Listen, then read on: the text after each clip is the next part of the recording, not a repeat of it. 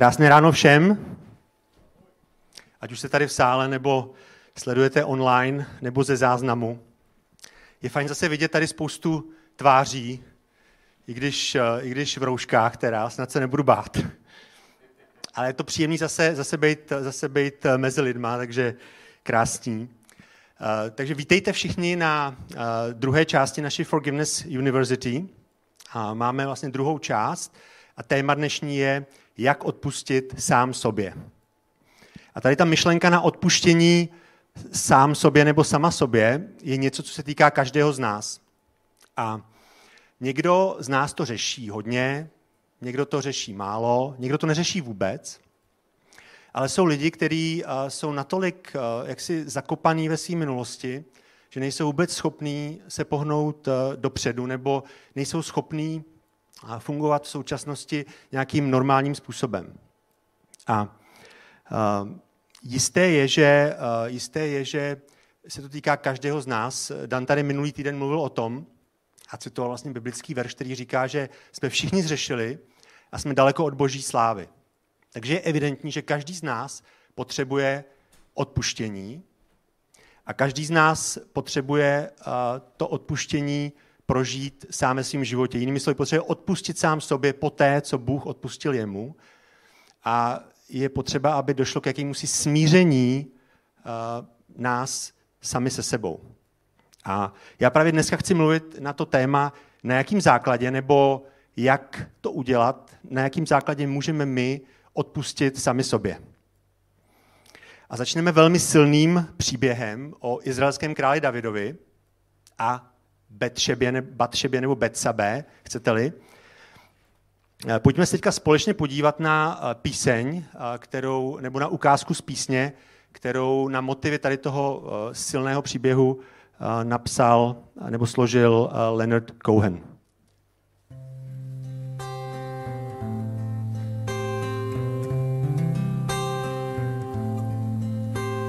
I heard there was a secret chord that David played and it pleased the Lord. But you don't really care for music, do you? Well, it goes like this the fourth, the fifth, the minor fall and the major lift. The baffled king composing hallelujah.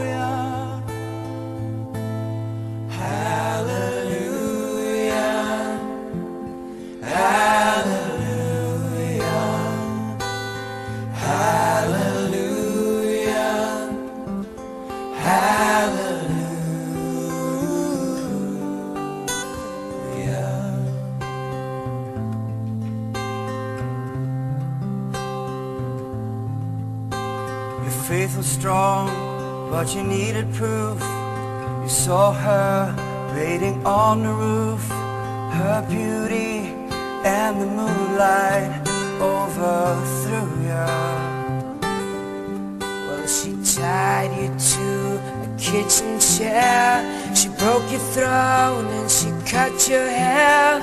And from the lips she drew the hallelujah. Hallelujah.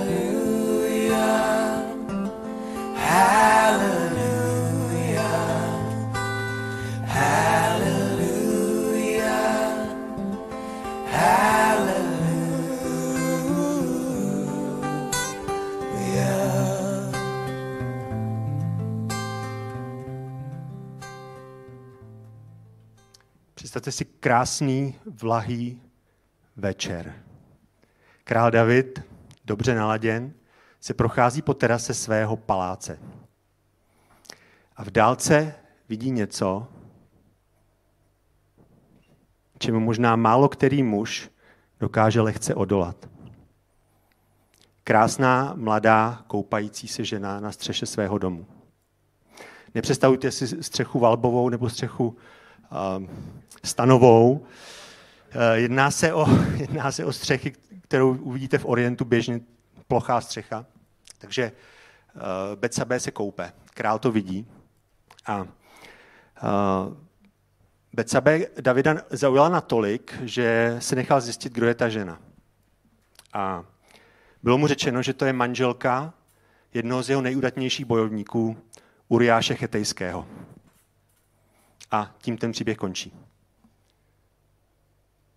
Totiž měl by tím ten příběh skončit, ale tentokrát neskončil. Král David eh, poslal pro Betsabe, nechal si přivést do svého paláce a co se dělo dál, to už je spíš eh, obsahem večerníčku pro dospělé. Betsabe se vrátila zpátky do domu, eh, do svého domu, ale situace se zkomplikovala malinko později, když král dostal vzkaz od Betsabe, která mu říkala, že je s ním těhotná. To znamená, že se situace zkomplikovala pro Davida, ale král David vymyslel geniální řešení.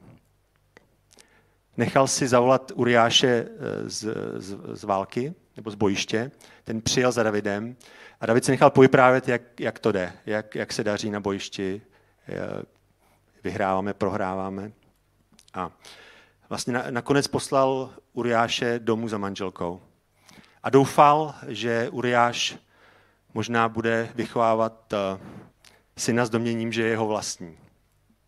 Jenomže se situace zkomplikovala opět tím, že Uriáš nešel za svou manželkou. Ze solidarity vlastně vůči ostatním vojákům a myslím, že tak bylo běžné, že, že se měli zdržovat od žen vlastně v době boje, tak on nešel za svou manželkou. A to ani druhý den, eh, kdy eh, byl před Davidem a David ho opil, aby padly všechny zábrany a aby určitě domů dorazil. A ani ten druhý den nešel. Takže David opět vymyslel geniální plán, jak přikrýt ten svůj hřích, jak přikrýt to, co udělal. A dost často tak bývá, že když přikrýváme něco znovu a znovu víc a víc, tak eh, nakonec se to zkomplikuje stonásobně víc, než, než to bylo původně. A David si myslí plán. Po Uriášovi pošle vzkaz veliteli vojska a řekne mu, aby Uriáše nasadil do nejtěžší bitvy a stáhnul armádu zpátky, nebo stáhnul oddíly zpátky, aby Uriáš byl určitě zabit. A to se taky stalo. David dostal vzkaz, že Uriáš eh, zahynul ve válce rukama vlastně eh, Davidových nepřátel. A tak David šel, vzal si Betsabé za ženu a vypadalo to, že všechno je, eh, všechno je v klidu, v pohodě, podařilo se. Ale Bůh, který viděl všechno, co David udělal, a stejný Bůh, který vidí i všechno, co my děláme a co jsme kdy udělali, tak poslal za Davidem proroka Nátana. A prorok Nátan Davidovi vyprávěl příběh. Příběh o ovečkách. A říkal mu, že byl bohatý muž, který měl mnoho ovcí. A byl chudý muž, který měl jenom jednu ovečku a tu vlastně choval doma jako jedno ze svých dětí. Když přišla návštěva za tím bohatým mužem, tak jemu bylo líto obětovat vlastní ovečku, šel, vzal ovečku toho chudáka a připravili svým, eh, své návštěvě. Když David poslouchal proroka Nátana a slyšel tohle, tak se rozlítil a řekl, ten muž musí zemřít. A prorok Nátan na něj jenom takhle ukázal a říká, you're the man. Ty jsi ten muž. A David okamžitě pochopil, že propadl smrti, že je hoden smrti. A následovalo, následovalo to, že David eh, si uvědomil svůj hřích a je řečeno, že činil pokání, že litoval svých hříchů. Je řečeno, že Bůh mu odpustil. Ale kdo si myslíte, že to proběhlo tak nějak jakoby rychle, že to bylo, ty jsi ten muž, je mi to líto, je ti odpuštěno, tak ten se hrozně mílí, protože tam byl určitý proces, byl to, eh, byl to určitý boj, kterým si David musel projít. A eh, v žalmu 51, já doporučuji všem, aby si přečetli tady ten žalm, že tam je krásně vidět, jakým procesem si David prošel a jaký boj musel vybojovat, vlastně s Bohem nebo před Bohem, eh, protože eh, on si uvědomil, že jestliže byl schopen udělat něco tak strašného, takže se muselo něco stát s jeho srdcem. A možná znáte, možná znáte uh, mnoho citací tady z toho žalmu 51. Objevuje se to ve spoustě písní, ve spoustě chval. Možná si to ani neuvědomujeme, kolik toho tam je. Je to hodně, hodně silný žalm a doporučuji každému, aby si ho přečet. Je tam například, David volá, zbav mě hříchu, očisti izopem a budu čistý. On se cítí špinavý, cítí se strašně, cítí se hrozně. Uvědomuje si, že je vinen smrtí. A uvědomuje si, že, že, možná řeknu tohle, že Bůh, když vybral Davida za krále, tak bylo řečeno, že David je mužem podle božího srdce. Tam byla jakási harmonie, bylo tam jakýsi naladění Davidova srdce na boží srdce. A Bůh tady to o něm prohlásil. Takže David věděl, jaký to je, když je nějak naladěný na Boha, když je, když je zajedno s Bohem, když, je, když jeho srdce pulzuje společně s tím božím srdcem. A on si uvědomil, že se dostal někam, někam hodně, hodně daleko, když byl schopen udělat něco tak strašného. A, David říká, stvoř ve mně, Bože, čisté srdce. Obnov mé nitru pevného ducha. A při pokání člověk zažije jakousi změnu, proměnu srdce, nebo chcete-li výměnu srdce. Při pokání dochází k tomu, že my to srdce zlý, kamenný dáme pryč a přijímáme jiný srdce, srdce, který právě rezonuje, rezonuje s Bohem. A další věc, kterou David tam říká, vysvobod mě, abych nebyl vinen krví. Takže on naprosto jednoznačně chápe, že je synem smrti, že si zasluhuje smrt. A jedna taková píseň, která, kterou vlastně už desetiletí mi pořád zní v hlavě jeden verš té písně, je od, je od písně uči, od skupiny Učedníci. Je tady někdo, kdo si ještě pamatuje skupinu Učedníci? Jo, nebo ne? Je, jo. Tak to jste všichni kmeti, bych řekl. Podobně jako já asi. Takže jedna, jeden text tady tý, o tady té skupiny učedníci se mnou zůstává desetiletí a desetiletí. Možná. Vy jste nevěřili, že ne? A ten, ten eh, text říká toto. O život musíš zápasit s Bohem dřív, než lidem poslední s Bohem dáš. Já to řeknu radši ještě jednou. O život musíš zápasit s Bohem dřív, než lidem poslední s Bohem dáš. A já jsem úplně tady tomu textu začátku moc nerozuměl, se přiznám, a, ale časem víc a víc mi to začalo dávat smysl.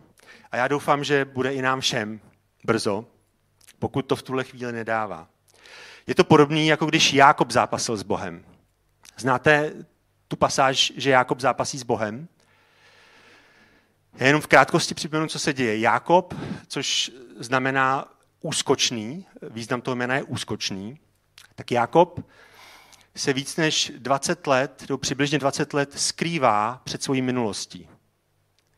On jako úskočný podvodníček vlastně, nebo podvodník, a obelstil svého otce, obelstil, eh, podvedl vlastně svého bratra, utekl před smrtí, před jistou smrtí, eh, za svým strýcem Lábanem, kterého taky podváděl nebo podvedl. A po 20 letech se vrací zpátky, aby se setkal se svojí minulostí. A chápe, že pokud Bůh něco neudělá, tak ho čeká smrt. Podobně jako v Davidově případě. A tak jak se blíží vlastně, tak eh, má jakousi obavu, co se bude dít. A tak pošle vlastně celou svoji rodinu nějaký dary Ezauovi, aby si ho usmířil a zůstává sám. A je řečeno, že zápasil s Bohem zápasil s Bohem celou noc, až než přišla jitřenka. A ráno mu bylo řečeno, pust mě, přišla jitřenka. A Jakob říká, nepustím tě, dokud mi nepožehnáš. Chápete, co bylo v Jakobovi? Chápete, že bojoval o život? A je řečeno, že Bůh změnil Jakobovi jméno z úskočný na Izrael, což znamená zápasí Bůh. Takže Jákob si prošel jakousi proměnou. Prošel si proměnou řekněme, můžeme říct pokáním, proměnou srdce, proměnou té jeho situace ve chvíli, kdy se měl potkat tváří v tvář svojí minulosti. A stal se z něj bojovník. A tak někdy, když vlastně my se setkáváme, nebo máme se setkat se svojí minulostí, tak eh, vyrovnání s tou minulostí je možná otázkou života a smrti. A Davidovi hříchy měli svůj trest nebo důsledky, chcete-li. Nátan je Davidovi oznámil a my vlastně v našem životě jsme někdy udělali něco, co jsme neměli udělat. Nebo jsme neudělali něco, co jsme měli udělat. A někdy to má důsledky, které už se nedají změnit. Jo? Možná byla nějaká dopravní nehoda, někdo umřel, někdo se zranil, něco se stalo, ať už je to cokoliv. Tak dost často jsou důsledky těch našich jednání, které s náma zůstávají až do konce třeba našeho života. A i když, když bychom chtěli sebe víc, tak už to prostě nejde s tím něco dělat, nejde to změnit. A na Davidově pokání bylo zajímavé, že on přijal tady ten trest a že přijal tady ty důsledky vlastně svého jednání a pokořil se před Bohem. A je strašně zajímavý, že Šalamoun, syn Davidův, se stal jakýmsi pokračovatelem Davida a e, stal se stal se, jakým, stal se součástí toho rodokmenu nebo té pokrevní linie, která vedla až k Ježíši. Že možná víte, že o Ježíši se mluví jako o synu Davidovu. Ježíš, Mesiáš, syn Davidův, tak vlastně od Davida až po Mesiáše vlastně byl, eh, byl mužský potomek eh, v té rodové linii. A Šalamoun, syn Betsabé, byl vybrán, aby se stal tím následovníkem Davida. A já jsem si s tím hrozně dlouho lámal hlavu a říkal jsem si, jak je možný, že Bůh vybere syna Betsabe, syna ženy, která nikdy neměla být Davidovou ženou. David měl mnoho žen, kromě Betsabe. Proč zrovna Betsabe? Proč zrovna Šalamón, když David měl mnoho jiných synů? Já jsem si říkal, ta by možná měla být někde v koutě, někde bokem, aby se o ní nevědělo. A než, nedávalo mi to smysl, nemohl jsem se s tím nějak jako vypořádat, vyrovnat. A pak mě napadla jedna věc, která mě to vnitřně uspokojivě vysvětlila. A ta věc je, že Bůh Davidovi kompletně odpustil. Že ho očistil. A že ho férově, že mu férově prostě odpustil úplně. A tak vlastně tady ten příběh celý o Davidovi a Becabé pro mě osobně je vlastně, nehovoří o ničem víc, než o úplnosti božího, božího odpuštění. O síle a velikosti toho odpuštění. No a David samozřejmě po té, co mu Bůh odpustil, tak musel taky odpustit sám sobě. Musel nějak vnitřně se s tím vypořádat. A to je něco, co se týká každého z nás. A přestože mnozí z nás tady to slyšeli, že jim Bůh odpustil, tak mnozí z nás válčí s tou představou, že by měli odpustit sami sobě a nejsou schopní se přesto přenést. Je to obrovský problém. A já si myslím, že, nebo já sám mám několik kategorií, v kterých se my můžeme sami vidět, co se týče toho, co se nám stalo v životě nebo co jsme udělali. Za prvý, první kategorie, do které můžeme spadat, je, my jsme, podobně jako David, ten iniciátor, ten predátor, který to zavinil, který to vymyslel, který, to úmysl, který měl ten úmysl a který to spáchal. Nikdo jiný nenese vinu, jenom my sami neseme vinu. A to buď jednorázově, nebo opakovaně. Nebo patříme do druhé kategorie, a to eh, je kategorie, kde někdo jiný to inicioval. My jsme buď nedokázali říct ne, nebo jsme se přidali, protože jsme z toho měli nějaké výhody. A tak neseme svůj podíl viny, i když jsme nebyli ten hlavní iniciátor toho všeho. Neopatříme do třetí skupiny, do skupiny lidí, kteří udělali něco, co nebylo úmyslný. Jak jsem mluvil o autonehodě, je to dost, dost častá věc. Někdo jich zavinil, aniž by to plánoval, aniž by to chtěl. Nebo se účastnil něčeho takového, a něco se stalo a člověk má vinu ale nebylo to něco, co by sám zamýšlel nebo co by chtěl. A třetí a čtvrtá kategorie je kategorie lidí, kteří zažili něco, co jim právě nějaký predátor nebo, nebo nějaký iniciátor způsobil. Někdo jim ublížil. A oni se třeba nemohli bránit. A uh, prožili něco nebo zakusili něco, stalo se jim něco v životě, s čím mají problém se vypořádat. Nějaký trauma třeba zažili na základě toho a na ničem se nepodíleli, jenom prostě se stali tou obětí a nemohli se třeba bránit. A do tady té kategorie může, uh, jsem o tom přemýšlel, může spadat třeba i Betsabe. Jako se to stává mnohým, uh, mnohým ženám, ale i mužům, který někdy v životě zažili třeba sexuální násilí. Zvlášť pokud to bylo, uh, to bylo v dětství a podobně, tak pak jsou ty problémy spojené s minulostí tak silné, že je moc těžký s tím bojovat. Ale ať už jsme v jakýkoliv z tady těch čtyř kategorií, možná někdo najdeš nějakou jinou, nevím, tak eh, my všichni se musíme vypořádat se svojí minulostí. My všichni se musíme postavit té minulosti a musíme prožít, jakýsi, potřebujeme prožít jakýsi smíření, ať už ta situace byla jakákoliv. Ať už eh, máme život zablokovaný minulostí jakkoliv, tak, tak eh, a jsme třeba svým způsobem paralizováni v té minulosti, tak potřebujeme projít jakýmsi smířením. A, a Bible říká, že jestliže ty lituješ svých hříchů a přicházíš k Ježíši jako svému pánu a spasiteli, tak je ti odpuštěno. Tečka. Hotovo. Dan deal. Je to benefit, který máš. To je už uzavřená věc.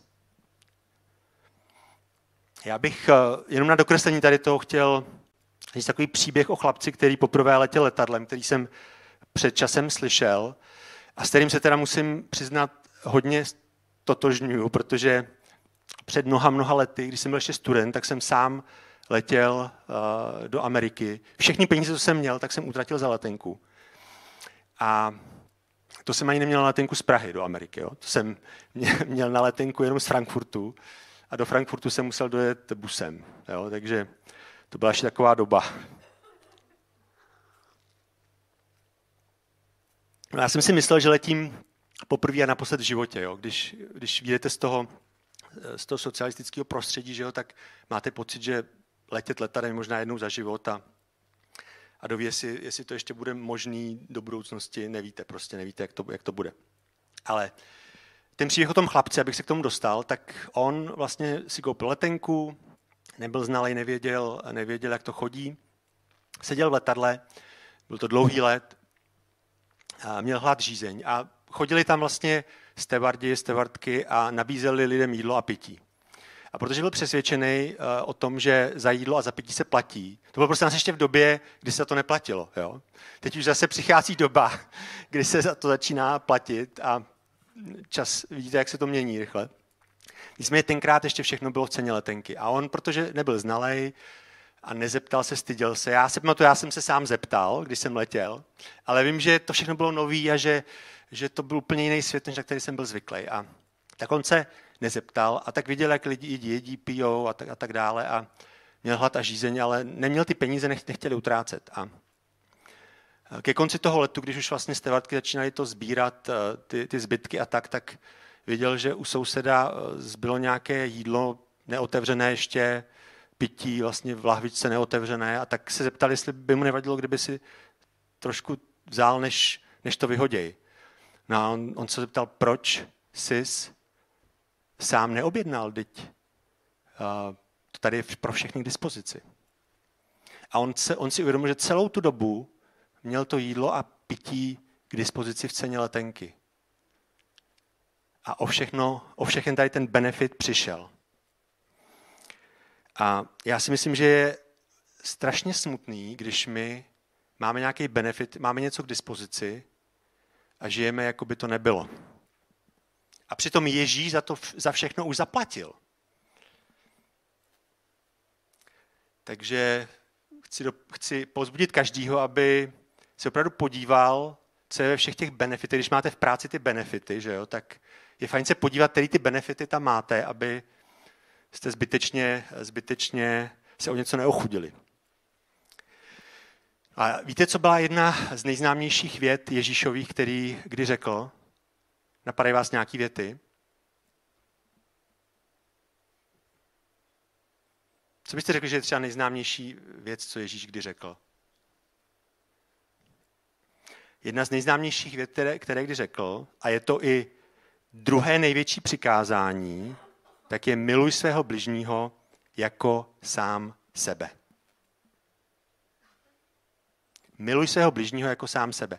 A když máš milovat bližního jako sám sebe, tak musíš nejdřív milovat sám sebe. A teď nemluvím o tom milovat se nějak, nějak jako narcisticky nebo samolibě, jako třeba Ivánek Mrazíkovi. Jo. Když na sebe pohlédnu. No. To, znáte to, jo? Prostě krásná, krásná pohádka. Tak eh, o tom nemluvím. Mluvím o tom milovat sám sebe. A to je možné až tehdy, když odpustíme sami sobě, když jsme smíření sami se sebou ten argument, který Ježíš má, a, to je proto, že my nedokážeme milovat druhé lidi víc, než milujeme sami sebe. Ten argument, který tady Ježíš má, je, dotáhni lásku k ostatním lidem na úroveň lásky, kterou máš sám k sobě. Když někdy vidíte, jak někdo je zlej a hnusný na ostatní, tak velmi pravděpodobně to je člověk, který má problém sám se sebou, který je frustrovaný sám ze sebe. A pak to šíří dál, protože když někdo miluje sám sebe a tím správným, zdravým způsobem, tak potom nemá problém milovat ostatní. A Ježíš právě pozbuzuje, ostatní, pozbuzuje nás všechny, aby jsme milovali ostatní na úrovni té lásky, kterou máme sami k sobě, protože víc, víc to nejde. A před časem tady Petra Voráčová mluvila o vztazích a říkala přesně tady tu myšlenku, že dokud nedokážeš milovat sám sebe, což následuje až potom, když eh, odpustíš sám sobě, tak nemůžeš vybudovat kvalitní manželský vztah. Proto chci pozbudit každýho, kdo je single dneska, aby opravdu se naučil milovat sám sebe odpustit sám sobě, aby dokázal odpouštět. Protože já vám garantuju, garantuju vám, že v manželství to budete potřebovat. Guaranteed, rozumíte? To vám podepíšu klidně nějakým disclosure, jestli chcete.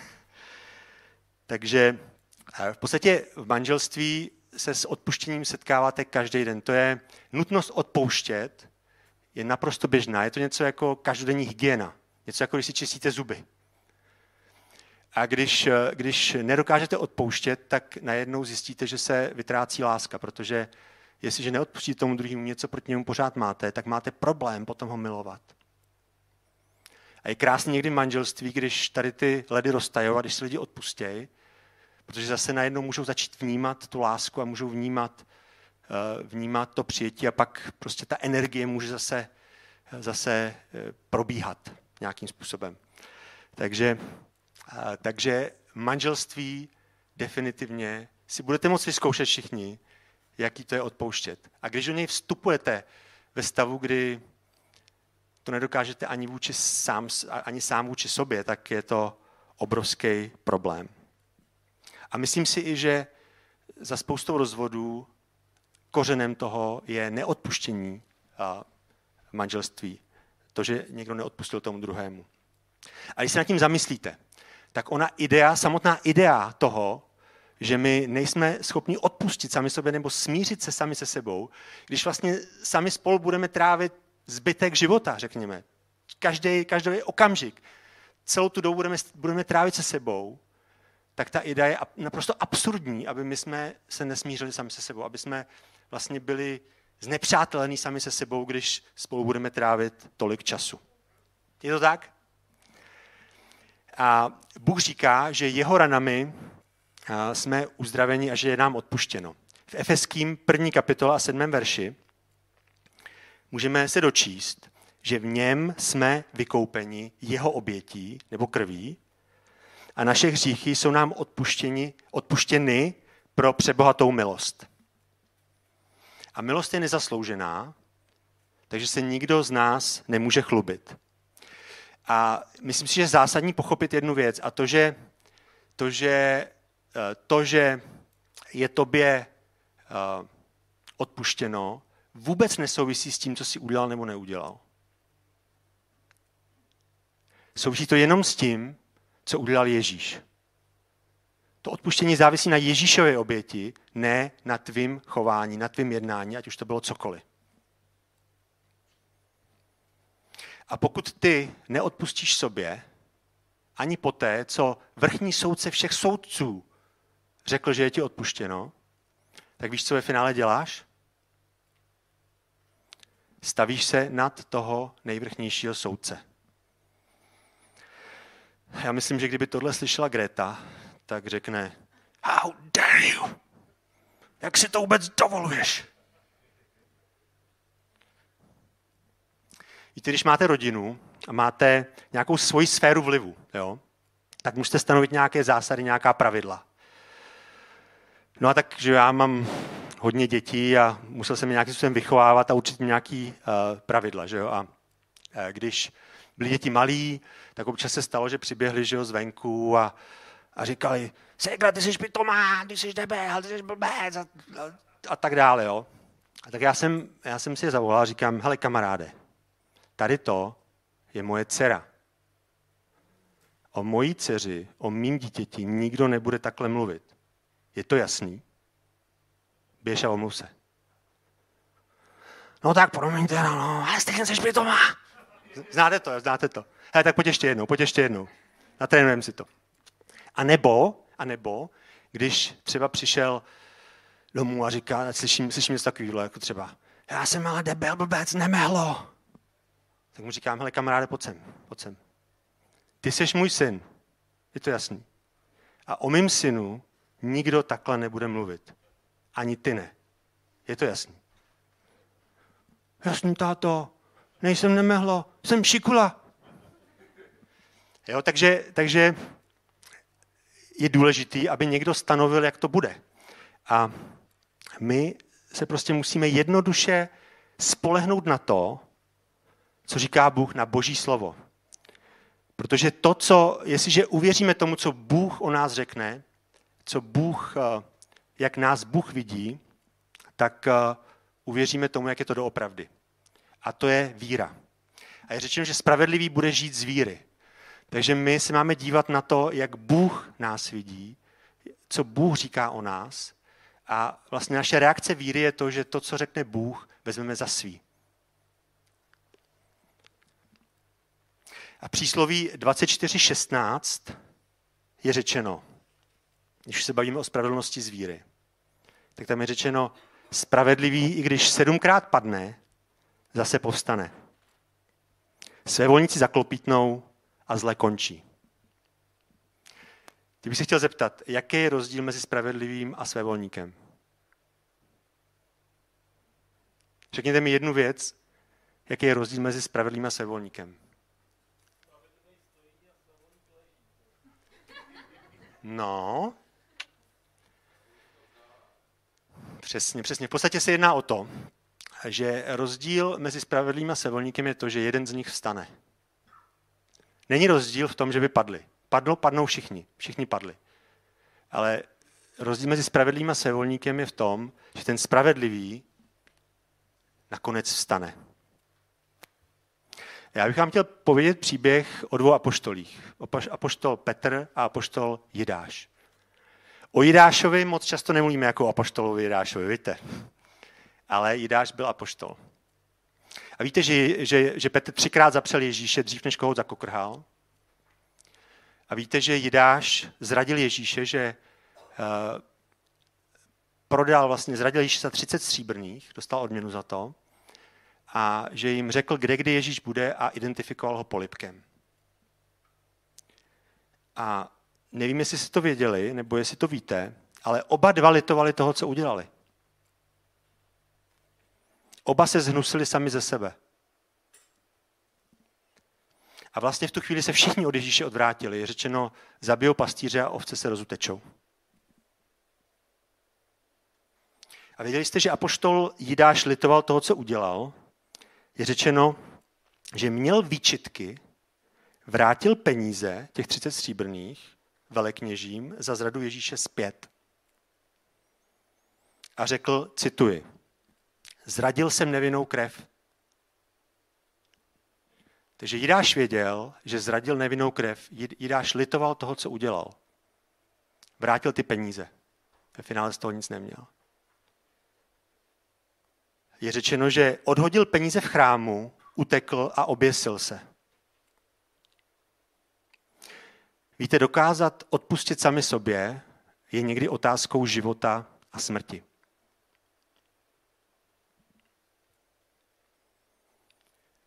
Ale je lítost, která vede k sebedestrukci a je lítost, která vede k očištění a k odpuštění, k vítězství. Petr, který třikrát zapřel Ježíše, tak ve finále se vrátil k Ježíši, litoval toho, co udělal a přijal jeho odpuštění. A já věřím, že odpustili sám sobě. Krátce na to o letnicích měl kázání a je řečeno, že během jednoho dne se k Bohu obrátilo více jak tři tisíce lidí. Dva muži, který oba svým způsobem zradili Ježíše, tak jeden končí, jeden vstane a druhý leží. U jednoho to skončí životem, u druhého to skončí smrtí. Ale na jakým základě my můžeme vlastně přijít k Ježíši, nebo na jakým základě můžeme vlastně povstat, aby jsme byli ty spravedliví? v Židům 4.16. A ty verše, které vám tady říkám, tak to jsou takové verše prostě na, zapama- na zapamatování na spaměť. Já jsem velký příznivce toho, se tady ty verše naučit, protože, protože to je něco, co s váma zůstává celý život. Podobně jako ta píseň vlastně od učedníků, nebo ten text e, krátký té písně od učedníků a ty další verše, které jsem vám tady říkal, tak dost často prostě se mnou zůstávají e, zůstávají po desetiletí. A tady ten verš říká, přistupte tedy směle k trůnu milosti, abyste došli milosrdenství a nalezli milost a pomoc v pravý čas. Víte, místo milosti, místo milosti, to bylo už vlastně v Mojžíšově stánku. Za oponou bylo jakési místo milosti. Když Šalamon postavil chrám Bohu, tak i tam bylo místo milosti a tam byla jakási opona, která, která vlastně oddělovala to místo milosti. A když Ježíš zemřel, když položil svůj život za nás, tak ta opona se roztrhla a to místo milosti začalo být přístupným pro každýho. A tady v tom verši je řečeno, přistupte tedy směle k trůnu milosti. Přistupte tedy směle k tomu místu milosti. A když se říká směle, tak to není takový jako přišourejte se tam se skloněnou hlavou, ale říká, přistupte směle. A směle přistupuješ jedině, když jsi přesvědčený o dobrotě a milosrdenství toho soudce.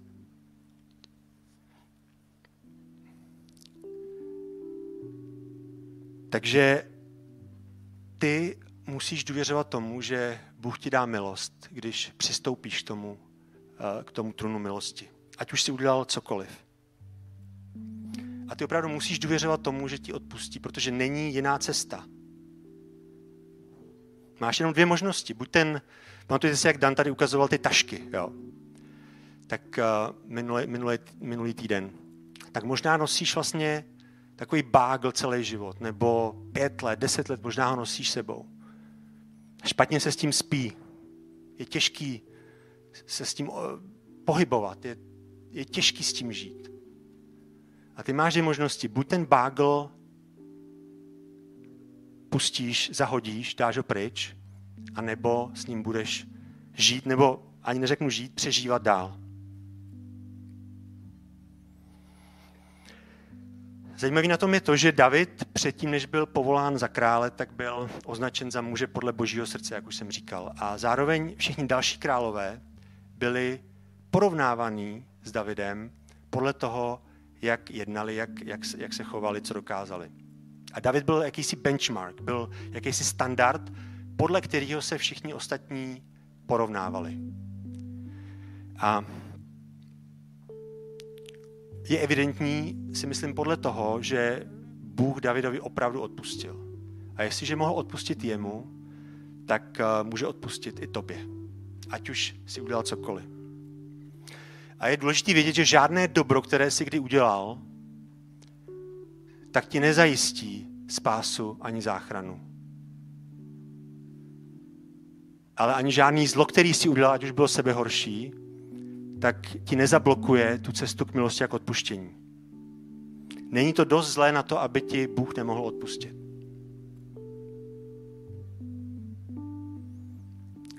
Jeden můj kamarád mi vyprávěl příběh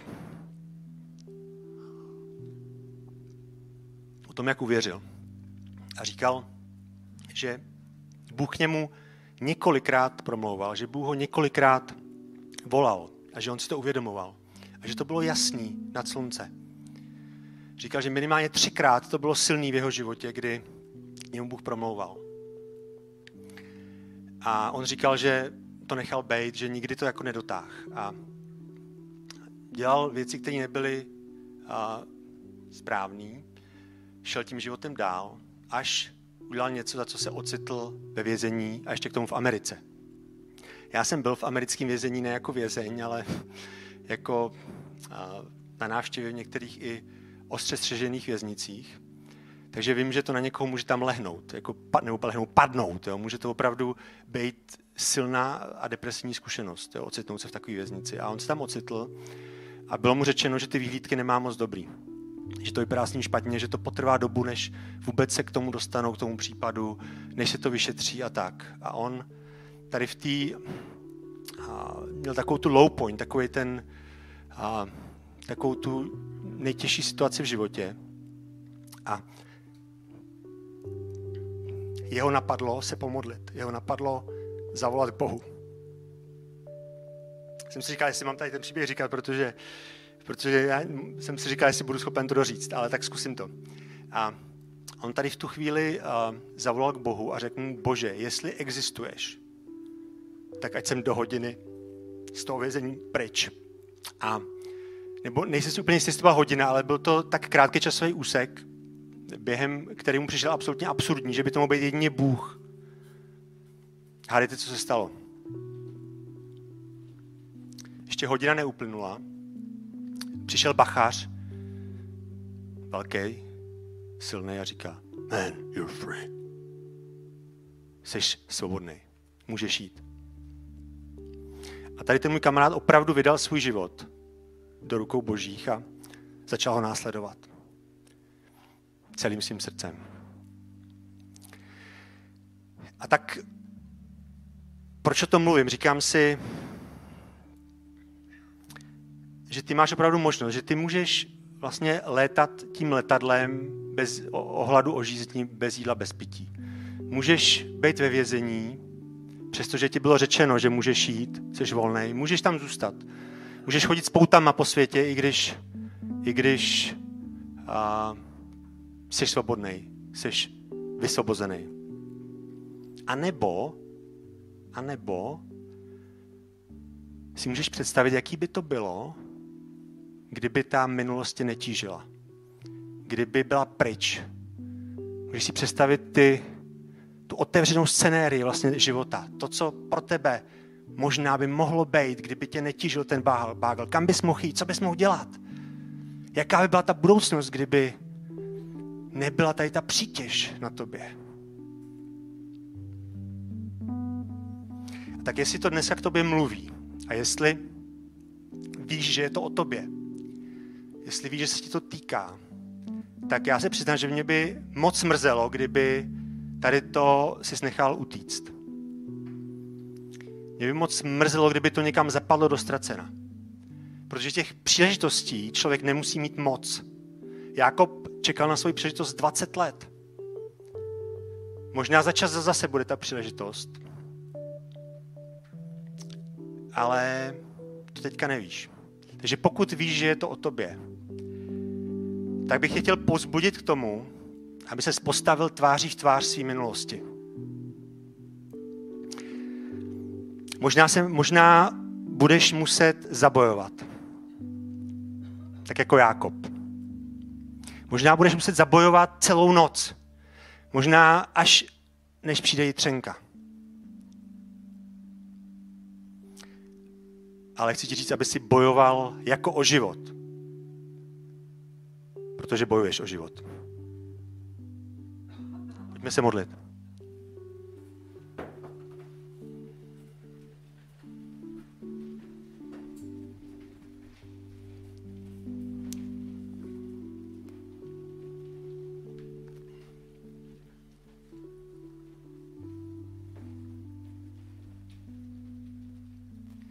Bože, já děkuji za tady ten čas, který jsi nám dal.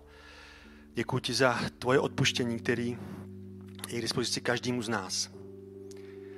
A já se modlím zvlášť za ty, kteří tady s tím bojují, který, za, za ty, kteří možná nevědí, jak na to, nebo už léta s tím mají problém a nevědí, co s tím udělat. Tak tě prosím, aby si jim dal svoji milost, aby si se jim dal poznat, až budou bojovat aby mohli zažít, jaký to je chodit ve svobodě, kterou ty si vydobil. A za to ti děkuju. Amen.